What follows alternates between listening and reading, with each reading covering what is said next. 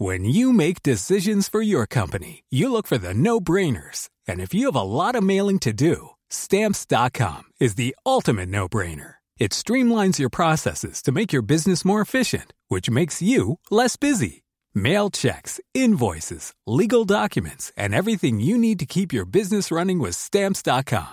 Seamlessly connect with every major marketplace and shopping cart. Schedule package pickups and see your cheapest and fastest shipping options from different carriers with rates up to 89% off USPS and UPS rates. And with the stamps.com mobile app, you can take care of mailing and shipping wherever you are. Make the same no-brainer decision as over 1 million other businesses with stamps.com. Sign up with code program for a 4-week trial plus free postage and a free digital scale. No long-term commitments or contracts. That's stamps.com. Code program.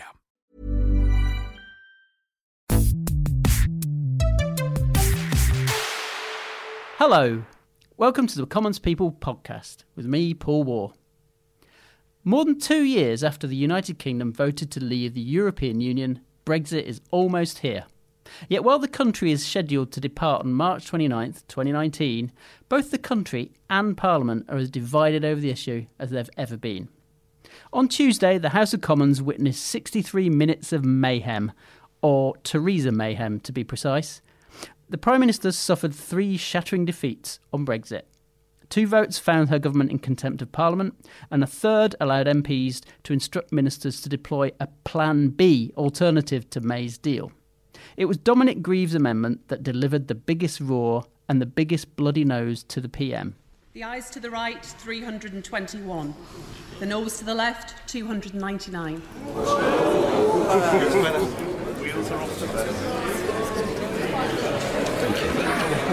The ayes to the right, 321. The noes to the left, 299. That majority of 22 was proof that the PM's shaky majority was easily blown away by a Tory backbench rebellion. Some 26 Conservatives voted for the Grieve Amendment, some of them ostensibly May loyalists. So, with the DUP also ready to vote against May's deal next week, just what the heck will happen next?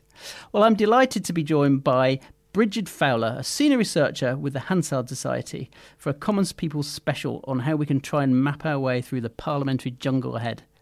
So, Brigid, just what does the Grieve Amendment mean? Thank you, Paul. The Grieve Amendment is about what can be done with further motions that the House of Commons may be asked to pass after the meaningful vote on Tuesday if in that meaningful vote on Tuesday the House does not approve the withdrawal agreement. So, under the Act of Parliament that is governing this whole process, if the House of Commons does not approve the withdrawal agreement on Tuesday, the government is under a legal obligation to bring forward at least one other motion. Um, this is a text um, that, that there will have to be a vote on. And before the Grieve Amendment, that text was not going to be amendable. So the House would have had an up or down Take vote it or on it, it. take it or leave it, Yeah. vote on it.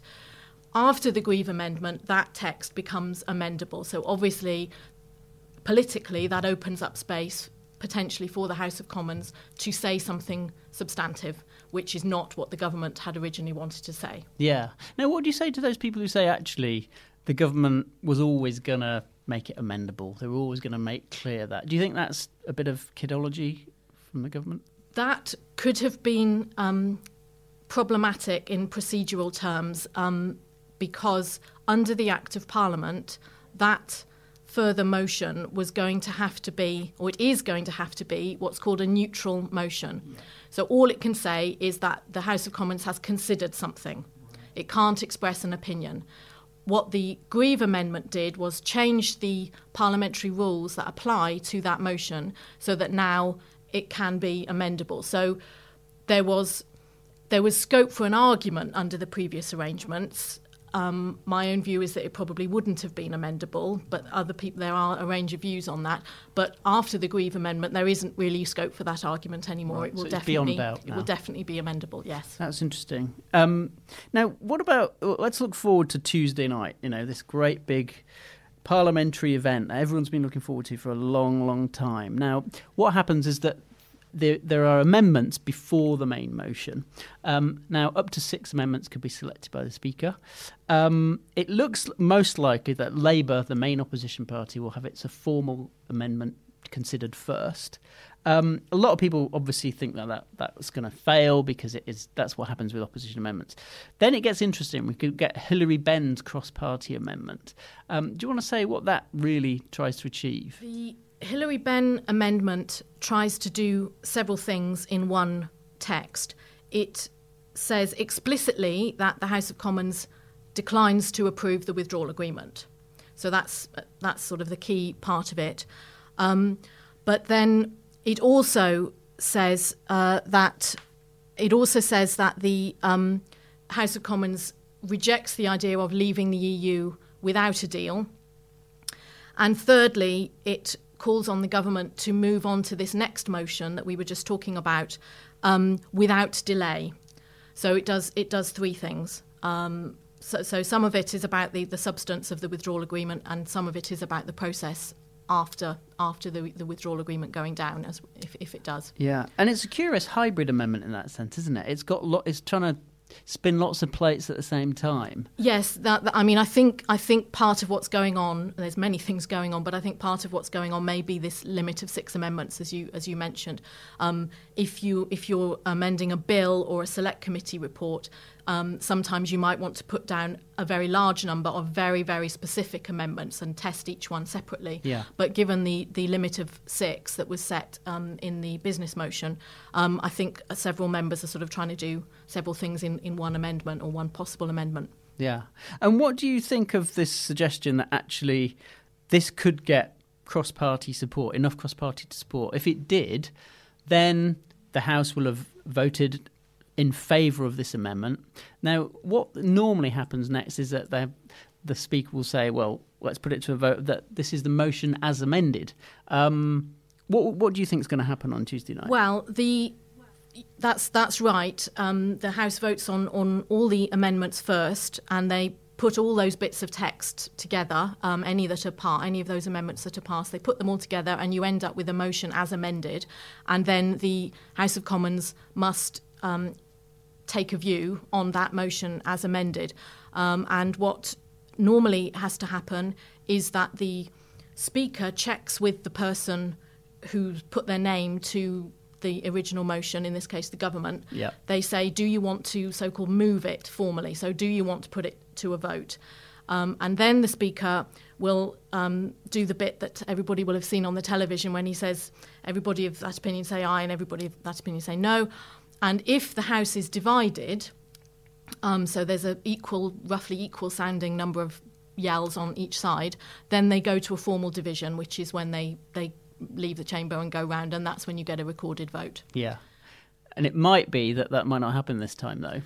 Well, I mean, I one possibility. Um, I suppose. Well, actually, I suppose there's two possibilities. I mean, one would be that the the government chooses not to move the motion at all, i.e., it effectively just says we we're, we're just not doing this tonight. Um, the second option would be to effectively not um, not put it to a division. So when the speaker asks whether or not it should be put to a division, in theory, um, the conservative um, uh, benches could stay silent, for example, and there are so many yells in favour of the Benn amendment that it becomes obvious that it that it would pass, and then it just passes on the nod. You don't Yeah. have to have a formal division, so you wouldn't, as it were, count the numbers and you wouldn't see the names. That's interesting. The, the the former example you gave though is, is interesting. So if the government felt, look, we've just lost, we've just been defeated by maybe a small amount, fifteen or twenty votes, um, uh, but we have lost, so we we've decided we're not going to push this our own main motion tonight. Um, if that's the case, and they fail to move the motion as amended, what happens? What, where, where's the House left? Does that literally leave it in limbo? Does it say that it's it's that the amendment hasn't actually formally finally been approved? Yes, my understanding would be that in that scenario, um, the House has not passed, hasn't passed a motion, um, so it technically doesn't have a, a sort of formal view. Um, obviously, politically, the last thing that the House would have done would have been passing the Benn Amendment. So, Yeah. effective in, in practical political terms, that's the view of the House, but in, in sort of formal procedural terms, it, it, it's not.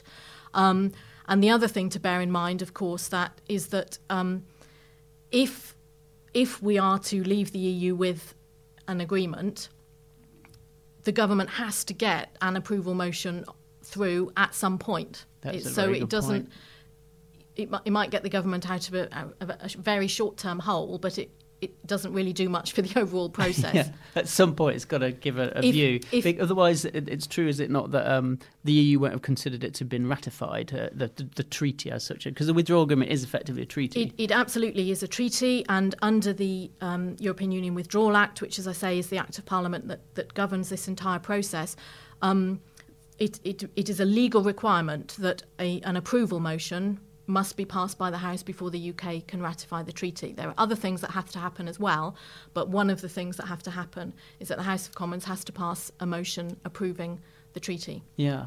Do you want to talk a little bit about that? Because it is it is curious, isn't it, that we've had this meaningful vote inserted in the law at all. I mean, uh, normally, surely, what would happen is the government would bring forward a bill, the withdrawal agree- uh, agreement bill, uh, which is still around. Let's not forget that. But it wouldn't need to have any other affirmative motion beforehand. It would just bring forward its legislation and it would pass it, wouldn't it? That's that's absolutely right. Um, this is this is something that uh, we've been looking at. Um, this is this meaningful vote process um, is extremely unusual in terms of the way in which um, Parliament uh, is normally engaged or, or often not so much engaged on treaties. Um, it has occurred to me to wonder why one of the di- one of the reasons why parliamentarians um, and the House of Commons in particular are having or appear to be having some difficulty with this is that they're just not very used to dealing with treaty making. Yeah. Um, at least at this stage of the process, as you say, normally uh, Parliament only gets really engaged on treaties if and when there needs to be legislation on them, which comes a little bit later in, in the process. So this is this is all very unusual, and I think as well as the all the other things that are unusual about this process, I think that may be contributing to a degree of the some of the confusion that's So it going looked on. like they were originally getting themselves out of a hole, weren't they, with this meaningful vote? Because they were under pressure from opposition MPs to, to have some sort of straight up and down amend not just a straight up and down vote, but actually some variation on that. And yet it's caused them massive headaches, hasn't it? Well, I, I- think that's one of the great ironies of this that that none of this needed to have happened Yeah. in a strict in a strict legal Yeah. you know sense. None of this needed to have happened um, legally under our constitutional arrangements. The government could have could have gone through and and not asked Parliament its view about the withdrawal agreement at all Really? until until it needed to Until legislate on it. Yeah. yeah, yeah, exactly. That's fascinating. And yet, it's still the case. Uh, uh, that brings me on to the withdrawal agreement. Um, there is a bit. well, David Natzler, the clerk of the House of Commons, has been talking about this. Um, he was uh, quizzed about it before MPs.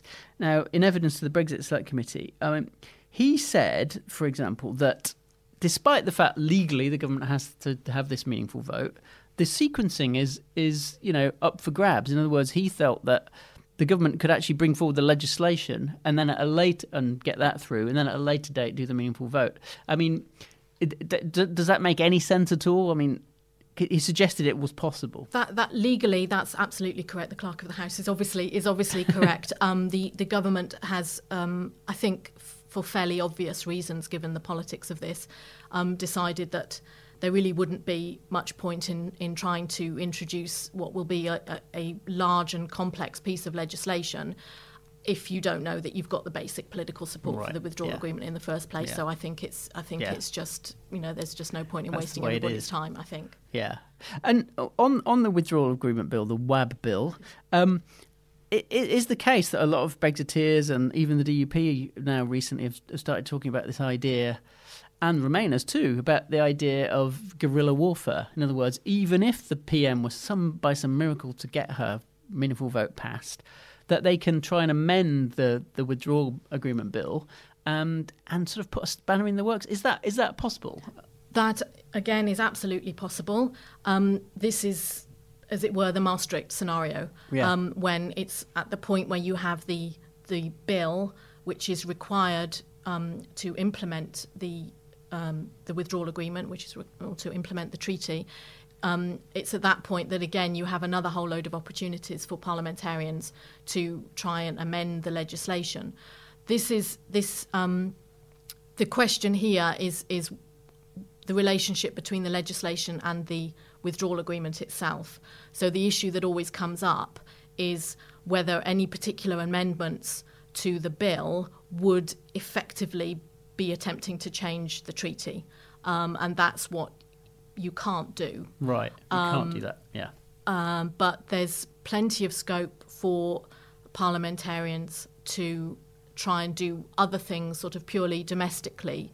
Um, for example, you this is where, f- for example, the question about the decision about whether or not to try and extend the transition period or default into the backstop um, if we don't have a new trade agreement with the EU by mid 2020. For example, you could insert into the withdrawal agreement bill some provisions about how that decision should be taken or must be taken, for example. And that, my reading of that would be that that's a purely domestic decision for the UK. Right.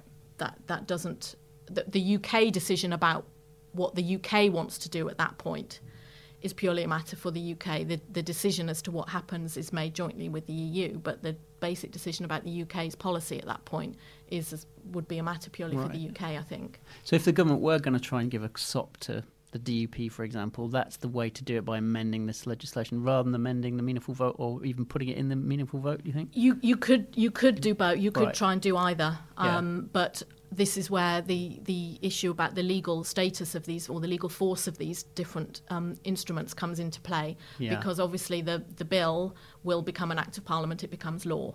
Exactly. Um, so that that's always the argument that, that comes up at that point. And that brings me on to that point. I mean, where do you stand on that? The, the, the Brexiteers say, look, these are just motions. They don't have any legal force whatsoever. They're basically, it's like an Oxford Union debating society saying this House agrees X.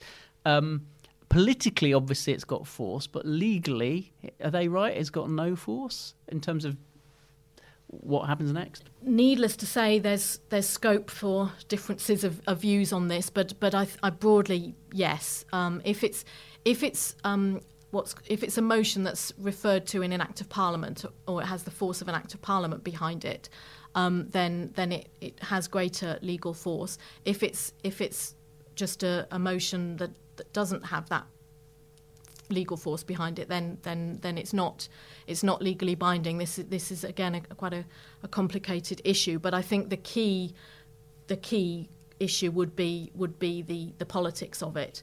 Um, there, in theory, there is a scenario, or you one could imagine a scenario in which the House of Commons um, passes a motion that says we would like another referendum or we would like to tell the government to ask for an extension of the Article 50 period, any of these, you know, potentially uh, massive political decisions. In theory, there is a scenario in which the government says, no, Yeah, we're not exactly. going to do that, in Yeah. which case we are in constitutional crisis, I would have, I would have thought. Um, but I think the, the, the, int- the, the interesting politics of that would be where the government would say, "I'm I'm going to I'm not going to implement um, that um, decision, or I'm not going to follow that um, opinion of the House of Commons because we regard that as running counter to the result of the referendum." Exactly. And this is where you, you, you this is part of you know this is the underlying sort of tension in this whole process that you've got two competing sources of authority. You've got the House of Commons and you've got the referendum result. Yeah. And this whole process has been sort of well, which one has precedence? Yeah, um, and that was that was not really resolved at the time of passing the referendum legislation or, or since. Yeah, and that's almost inherent in the whole process, isn't it? Yeah, that's a real difficulty. Um, I was going to ask you a little bit about that whole idea of a second referendum. Um, say, say for example, that MPs manage to cobble together a majority for a second referendum on the meaningful vote, and you know, further down the line, PM's motion is defeated, then we're into this whole Grieve scenario. The House comes up with its own sort of version. Um, is it is it the case? You think that at that point um, they do have enough power, politically speaking, to force a prime minister to actually do something, or can they? Can the government stand firm? They've been saying this to us all week, which is look. It's executives that bring forward legislation. You know, you, you would need a prime minister who'd want to do this, who would have to enact it, and then put it to the House before we could do anything. Again, in in formal terms, that's correct. Um, to have another referendum, you would need an act of parliament, and it's extremely difficult for any um, bill to get through parliament if it's not a government bill. So that's that's basically correct. So if you want if you want a second referendum, you you need to get the government to accept that that's what we're doing, or to want to do that, and to introduce the um, the relevant bill. I think the the counter to that would be that um, the House of Commons, if if that if if there were to be a new majority for a, another referendum, the House of Commons could simply um, frustrate government business. It could simply just start tabling wrecking amendments. It could start trying to filibuster things. It could it could just you know the government effectively becomes unable to get any of its business through the House. Right, that's that's one scenario. Um, it's again it's a fairly extreme scenario, Yeah. but but in theory, um, you would- you would you would end up with a with a with a conflict between a, a majority in the House and, and the government, and, and you just get completely stuck, and the government can't get its business through. And also, is it possible that, for example, those MPs could amend the withdrawal agreement bill and say, for example, they could say, look, let's amend it to say, we, we the agreement can stand, we're not going to affect that whatsoever, but it's co- wholly conditional on having the prior authority of the public through a referendum and a referendum act that will enact that. So, is that one way that the, the people's voters could sort of get their way? Yes, again, in, in theory, that would uh, just as um, it's like some of the other issues where you could you could have one run at it at the motion stage of the process, and then if if the um, House were to approve the withdrawal agreement in the in the motion, then you could have another run at it at the um, bill stage. Yeah. Let's talk f- uh, about a general election. Now, obviously, um, you're more than familiar with the uh, Fixed Term Parliaments Act, um, but also the sort of the suggestion that somehow uh, let's go through the options. One is that Labour tables a vote of no confidence. Um, or I don't know if it actually formally tables it. How, what is the process, by the way? Yes, I, I think so. You Yeah. have to. The Labour has to formally Yeah. say we, we want to move uh, a, So- a no confidence So say they do that, and the government um, loses that.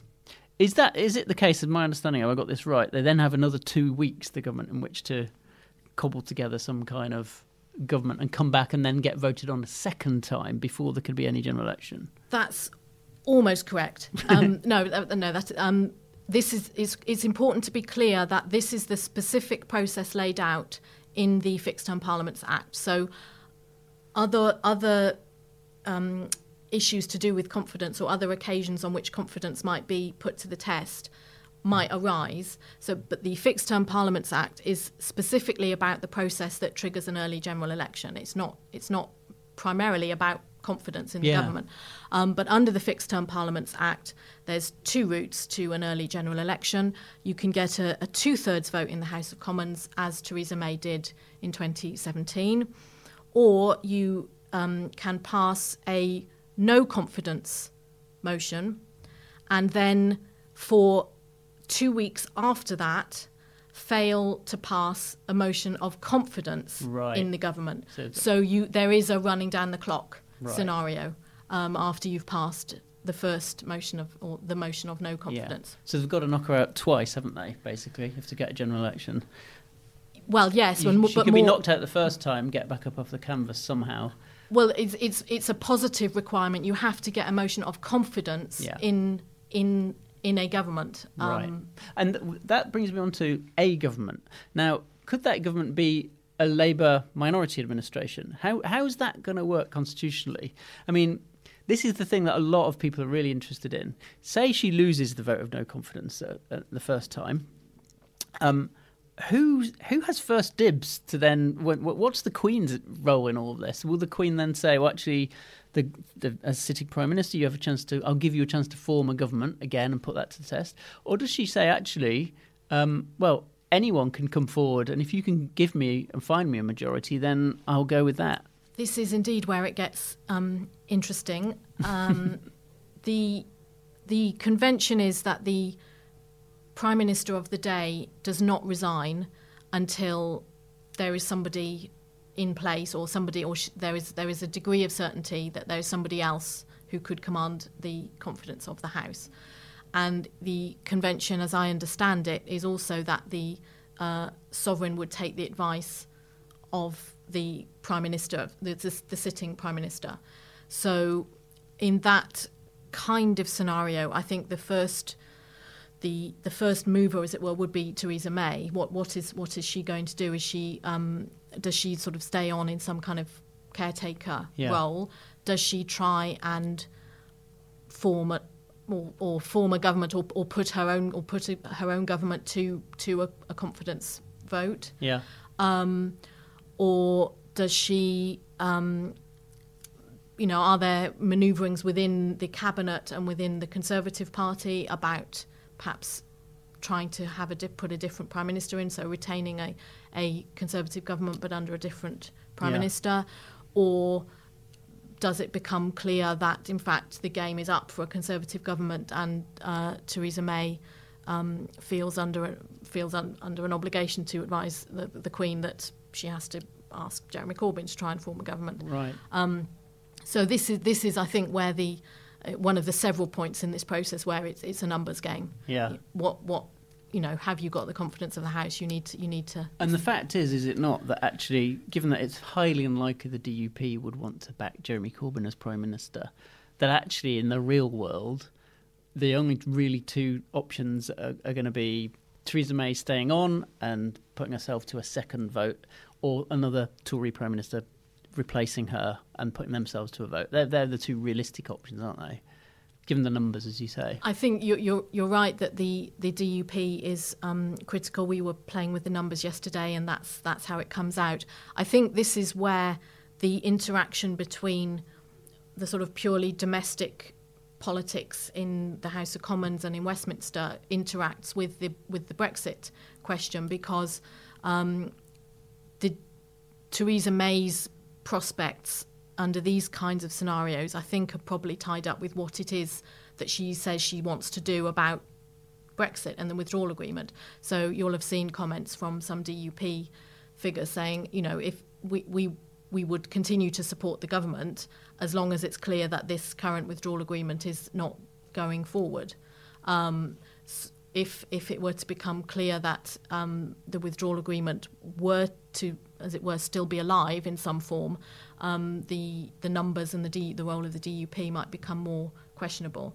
Um, but this this is where it gets it, it gets very complicated, and I think I think the key thing will be what Theresa May herself wants to do on presumably on Tuesday evening if if the withdrawal agreement has not been approved. Yeah. Uh, does she does she move first and what does she do? Can we talk through a little bit about the process there?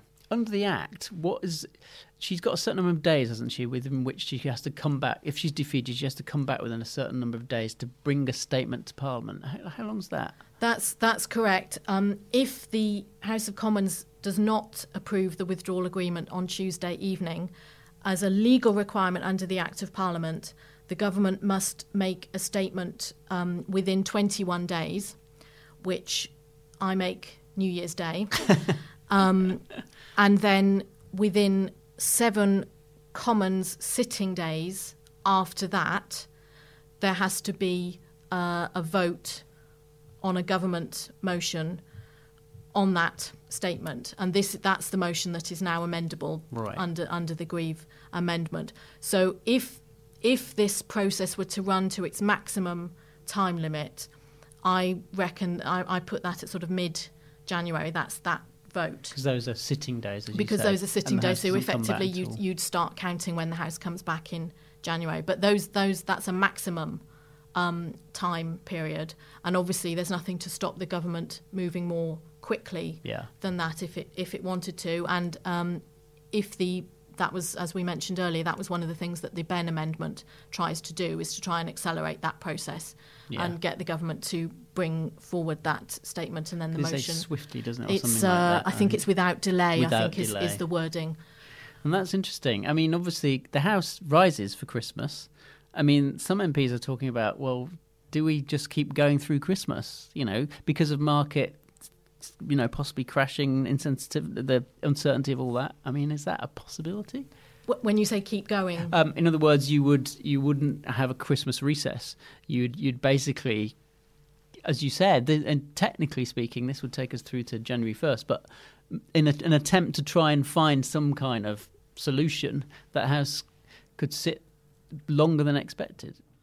I think that's that's a possibility. Um, the if in effect the government controls um, the House's sitting dates and recess dates. I think if we were to get into that territory, the government it would have to be very clear what it was that the House was still sitting there for, because the one thing the government really can't afford to do at the moment is annoy MPs even more than it has already. And, it needs a majority to pass the programme motion, wouldn't it? Or does it not? Is, is that within the government's gift to not? I mean, I suspect, I think MPs Um, have to say, have a I say think- over their own. I think so. I think it, I mean it's normally a formality. Yeah. Um, but um, I suspect that um, so you can't force Parliament to sit longer than it needs to. Um, um, no, I suppose not. I suppose I mean the other the other thing to think of is is rather than rather than simply carrying on. Um, above all, if if it's not clear what we're carrying on for, Yeah. Um, the other option to think of potentially is that the House goes off into Christmas recess as currently scheduled on the twentieth, but you might have to recall it. right, during the Christmas recess Wow. to do something. right. Um, that's that's another scenario, but um, none of this is going to be popular. um, needless to say, um, and as I say, I think I think it would have to be clear w- what it you know that there is a plan and that the House is being asked to do something specific. And do you think in the real world that actually, say she loses on Tuesday, she's going to have to come back very, very quickly with a, that statement? I, I, th- I think well, she I think she will have to say something very quickly. I think whether or not it is the the statement that is legally required under the Act, or whether it's just a statement, I think that will matter, and uh, the government needs to be clear about that because it, if it is formally the statement required under the Act, that means that you then That have triggers to all the ha- you tr- it triggers it well it triggers the, the vote within seven Right. sitting days. Right. So I hope that the government, if, or the prime minister, um, is very clear about any statement that she makes. So whether- she, she whether- might be trying to do an informal holding statement, and then the people Yeah. say, "Hold on a tick." I think that I think sounds I, like a I'm- legal statement I'm hoping that, that she's going to be very clear about that. But in terms of the politics of it, yes, I, I would, I would assume uh, we we would assume that she would say something, possibly already on, on Tuesday night or certainly on, on Yeah. Wednesday morning, because um, people will need to know what the government's plan is. Um, and as you say, there is there. I mean, there is the possibility of a market reaction on, on Wednesday morning. Again, the the market watchers are divided about what that Yeah. might be and whether or not there would be a major reaction or not. But it's certainly a possibility. Um, so I think even even if it's just a holding statement, she will need to say something. Yeah. Can I ask you finally about No Deal? A lot of the Brexiteers were delighted when they, I think they inserted this into the legislation, that actually, is it 21st of January 2019? There's, there's a sort of point by which we have to have an agreement. And if you don't have an agreement by then, then the default is there is no agreement. Is that right? Um, I, I've got that wrong. Well, that's interesting because, uh, needless to say, again, one one could um, have have a range of views about that. the The Act of Parliament says that if by the twenty first of January, um, the Prime Minister makes a statement that no agreement, in principle, can be reached in the negotiations Yeah. with the EU, or if leaving aside what the Prime Minister says about it, if there is no agreement in principle by the 21st of January, um, then we have to make a statement, and again, there would be a, a vote on that statement. two things to say. One is um, my own reading of that would be that those provisions are no longer relevant because I I would read it as saying that the, the fact we've got a withdrawal agreement means that there is agreement in principle. So I have been assuming that those provisions are no longer relevant, but obviously one could uh, take a different view on that. The second thing um, is that if those provisions do come into play under the Grieve Amendment, motions on those statements would also now be amendable Oh, really? Right. because the Grieve Amendment was such that all further motions under the Act of Parliament would be amendable. So that would that That's would a further safeguard for those who don't who are dead against no deal. That could be another chance for them to sort of stymie it. if, as I say, my if we got there, as I say, my, my reading is that, that those provisions aren't going to be relevant anymore. But but yes, in theory, there there, there could be more votes uh, at that sort of stage in proceedings. And uh, it was, is that assuming that we have that the withdrawal agreement has been passed by the House? Uh, if what if the, the House just hasn't come to a view on the withdrawal agreement, can't agree?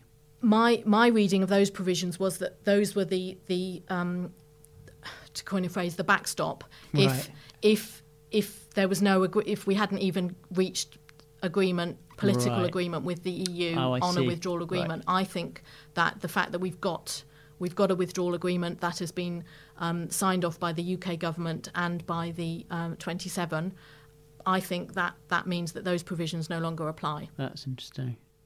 And finally, I'm not going to put you on the spot and ask you what's going to happen, but what do you think actually?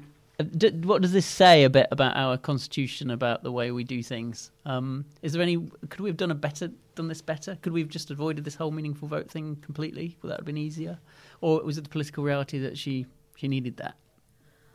I think what I would say is that the um, the consequences of giving Parliament this or and or successfully demanding this um, meaningful vote have not been as not been followed through on as uh, thoroughly as might have been um, ideal. So the fact that with the Grieve Amendment, effectively, we were s- still arguing over the the process that was Yeah. going to govern this this vote. Um, and don't forget that even before the Grieve Amendment, we had the whole issue about whether or not the amendments were going to be taken before the main motion or Yeah. vice versa.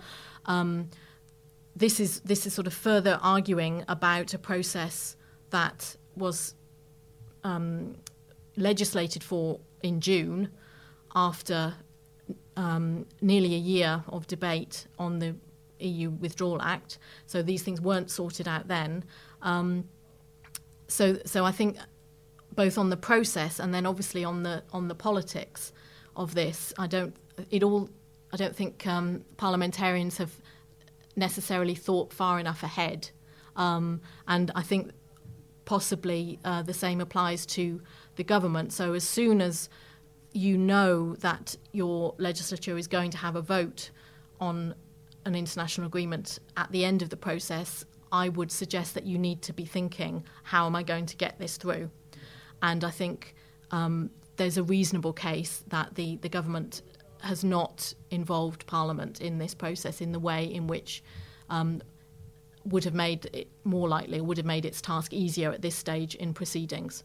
Um, I think I think that's what I say. And, and Theresa May, obviously, we, we knew that there was be, going to be some form of parliamentary vote in her Lancaster House speech. So that's getting on for two years ago. Yeah. And and now, you know, it all seems to have becoming unravelled at this stage, where I think things could have been done earlier and through the process.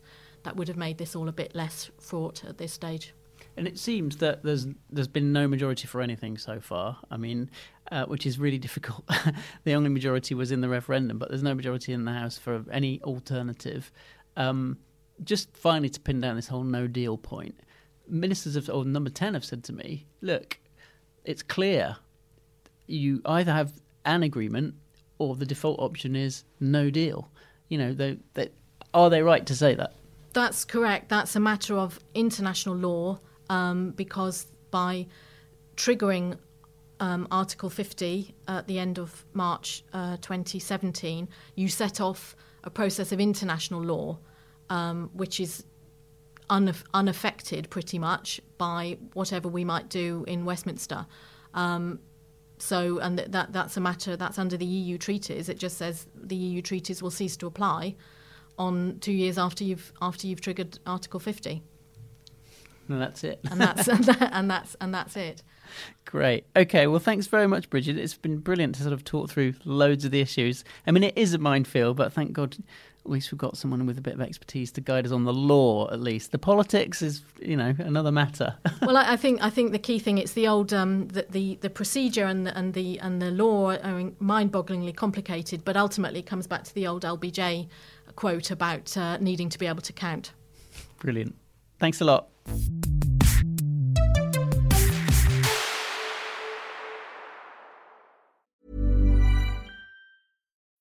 When you need mealtime inspiration, it's worth shopping Kroger, where you'll find over 30,000 mouthwatering choices that excite your inner foodie. And no matter what tasty choice you make, you'll enjoy our everyday low prices, plus extra ways to save, like digital coupons worth over $600 each week. You can also save up to $1 off per gallon at the pump with fuel points. More savings and more inspiring flavors make shopping Kroger worth it every time. Kroger, fresh for everyone. Fuel restrictions apply.